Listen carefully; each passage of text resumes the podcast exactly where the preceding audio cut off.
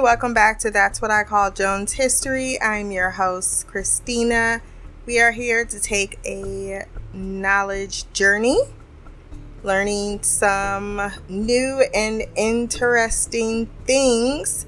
I know I did say we were going to start our Scotland breakdown, but I had a poll and I got into it, so uh, that will come next week we are going to do African mythology since that was voted up as uh, something that uh, people are interested in listening about. So I did some research and I found some interesting information.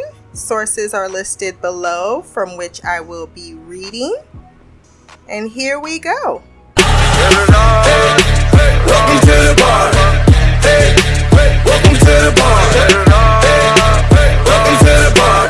Adrora is the supreme god and creator and has two differing sides.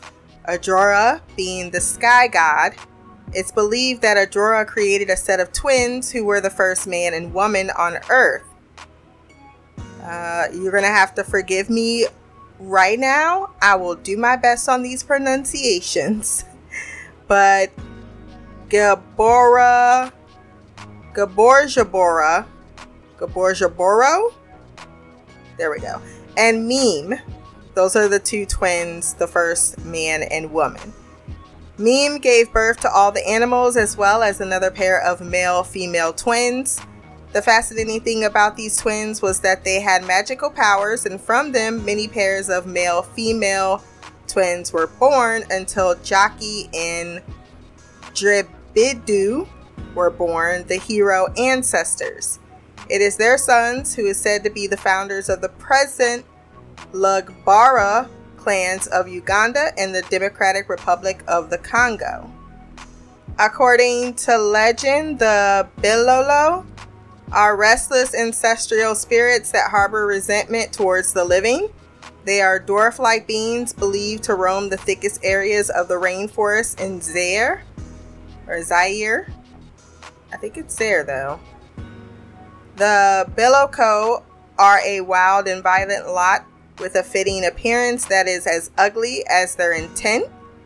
They have no hair, long, sharp claws, sharp teeth, and spectacular mouths that can swallow a human being whole. Ah, ah! Anansi a name I'm familiar with, is a mythological figure that mainly appears as a spider, but could take on human form and features in many West African cultures. He's known as the spirit of all knowledge and tales and is particularly fond of playing tricks on the unsuspecting, kind of like Loki. Whether they be humans, animals, or even the gods. Thanks to his wide knowledge and cunning ways, he's able to trick even the cleverest of victims. He was also portrayed portrayed by Orlando. Oh crap, I forgot his name. It's not definitely not Bloom.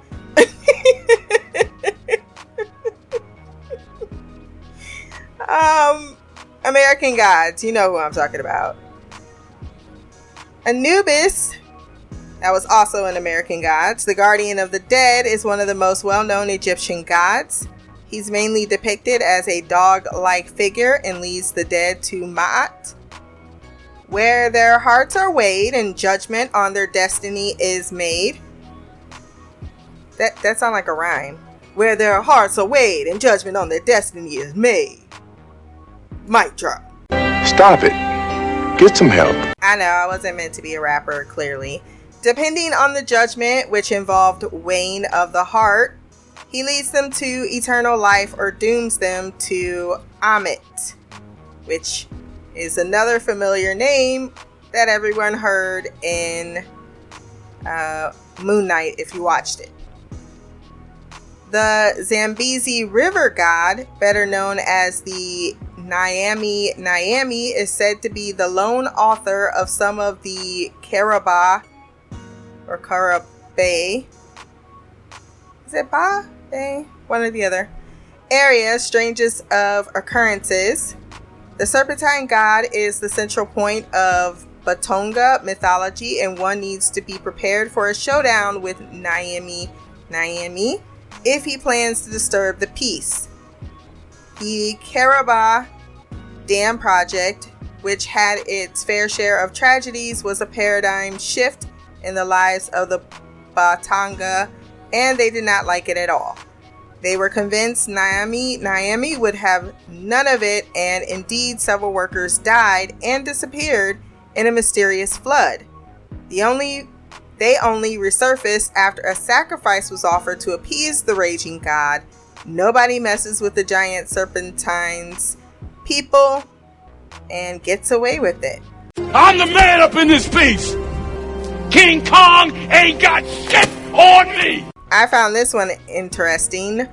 Bumba is an African creator god, specifically, specifically, specifically in the Democratic Republic, Republic of the Congo, who had an intense need for company. He was lonely and unwell until he vomited and created the universe and everything in it. Oh, that's nasty. Oh, they're so nasty. First was the sun, the moon, and the stars, and then all the planets.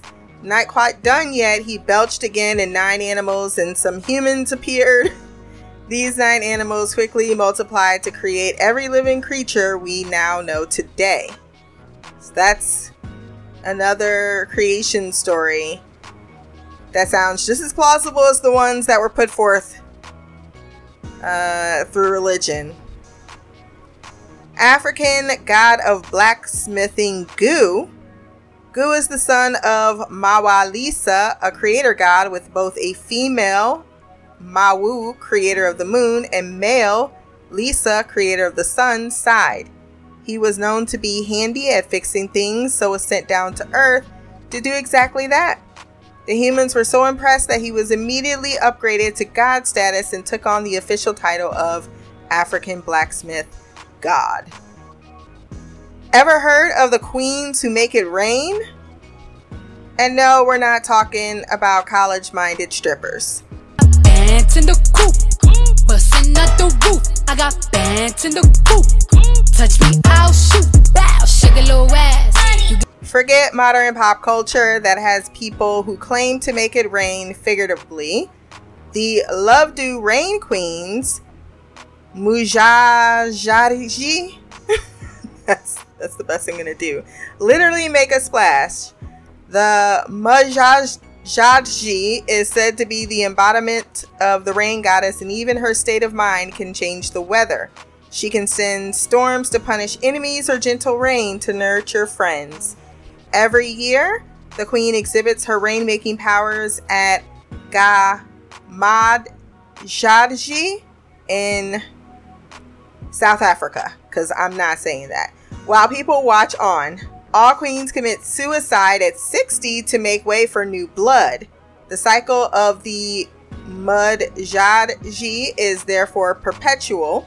If one is looking for enemies, better find those that do not send storms when they are mad. Damn, nature, you scary. Kang, creator god of the sun. According to the San people, Kang created the universe, and many stories about him revolve around resurrection.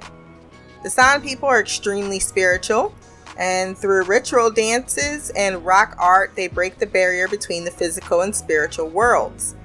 The San also believe that every single living being has a spirit, and during and after the creation, all live together in complete harmony. It's due to these beliefs that animals have such a major impact on their culture and traditions. Mami Wata is a water deity comprising a combination of traits. She is a mother, carer, lover, healer, provider, mystic, and much more. Mostly appearing as a mermaid, she's also often depicted as a snake charmer, and the two depictions are sometimes combined. Mama, Mami Wati or Wata is known to recruit new followers by abducting them while they swim in the river or during a boat ride. She transports them to her realm and eventually releases them. The fascinating thing is that her quote victims always return with a new look on life and a spiritual understanding they didn't possess of before. And they also forget the fact that they were kidnapped. The Kamba tribe of Kenya believes that elephants originated from man because of their intelligence. They believe a poor man was given ointment that would make his wife's canines grow, and he would take them out and sell them. He amassed great wealth, but only until the wife refused to let him take out her teeth. She then grew thick and gray skinned and went into the wild where she gave birth to the first herd of elephants. Interesting. I notice there's a trend here. There's a respect for the female goddesses as just as powerful. Because, you know, with a lot of other, uh, you know, how it's regressed in a lot of ways, the female was more prominent uh, because she was the giver of life, because she was the mother, because she lived longer than the men tend to. Uh, even today in African tribes, so when you look at the more Western side of religion and, and mythology, it focuses. I mean, even in the movies, right? We it's Thor, it's uh, it's uh Loki, it's more of the male gods given attention, and then the female gods when they do come into play, it's always as a villain. Whereas you see in the African culture, and it still maintains that there is a deep respect and reverence for women. Even if some parts of the African continent treat women like shit. Goddess of creation Nana Baluku. Nana Baluku is the mother of above mentioned Mawa or Mawu Lisa and as such, the Yorubu or Yoruba and Fan associate the sun and moon with her. She's displayed as an old lady, a grandmother, and is believed to have stepped back from the creation when her child was born. Oh my, I might need to use that in my uh at the check mark that. That just gave me an idea for story writing. Uh, Naga the divider of the universe and lord of nature. Karenyaga, Mount Kenya, is where Nagai likes to spend most of his time. And the foothills of the snow capped mountain is also where locals assemble in the shade of trees to pray. The origin of the Gikuyu tribe starts with Nagai, Legend has it that a man called Gikuyu was led to the top of the mountain where he met Nagai. The god emphasized the beauty of the land below and promised that he would give the man anything he needed as long as he keeps praying. Gikuyu had nine daughters but longed for sons to carry on his name. The god provided, and so the Gikuyu tribe was born.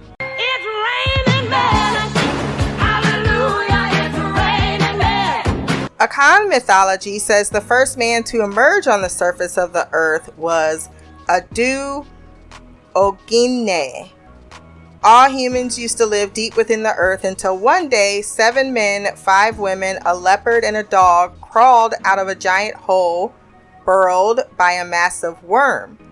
They were terrified, but Adu calmed them down and organized them to build the world's first shelter. Adu was unfortunately crushed and killed by a tree he was cutting. Takar is a demigod in the Sarah. I'm guessing that's. I've never heard of that in my life. Sarah religion in Senegal, Gambia, and Mauritania, and is worshipped to protect believers against injury, bad omens, and abuse. Sacrifices in the form of poultry and cattle are left under the tallest trees, as it's believed that Takar lives in the highest branches. The vengeance of Takar is also a preventative method within the tribe, as fear deters locals from committing crimes. You know who else was in the tree? That that leprechaun. Remember the leprechaun in the hood? He's like, I want to know where to go at. Where to go? it might be a crackhead. If you've never seen that clip, it's the best thing ever. I mean, I don't know what's wrong with my people, but it's the best thing ever.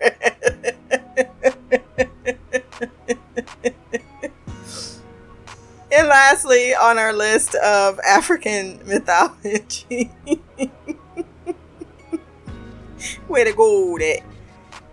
In Ethiopia, blacksmiths have an unfortunate fate as they're all believed to be witches or wizards, which allows them to change into were hyenas, similar to a werewolf but more terrifying.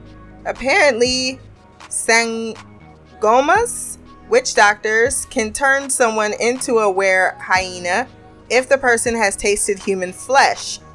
The were hyenas are grave robbers and will destruct anything that comes in their way. They have a rotten smell, bury their victims alive, only to return later when hungry, and their shrill laugh can be heard from miles away.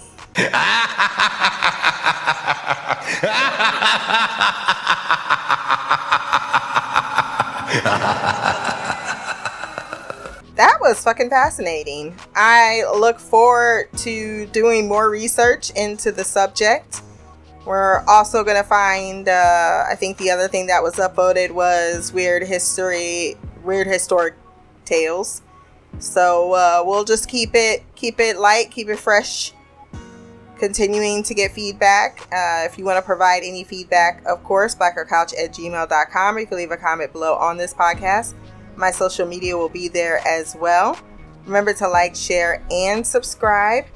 Until the next time, peace, hair grease, and blacker magic.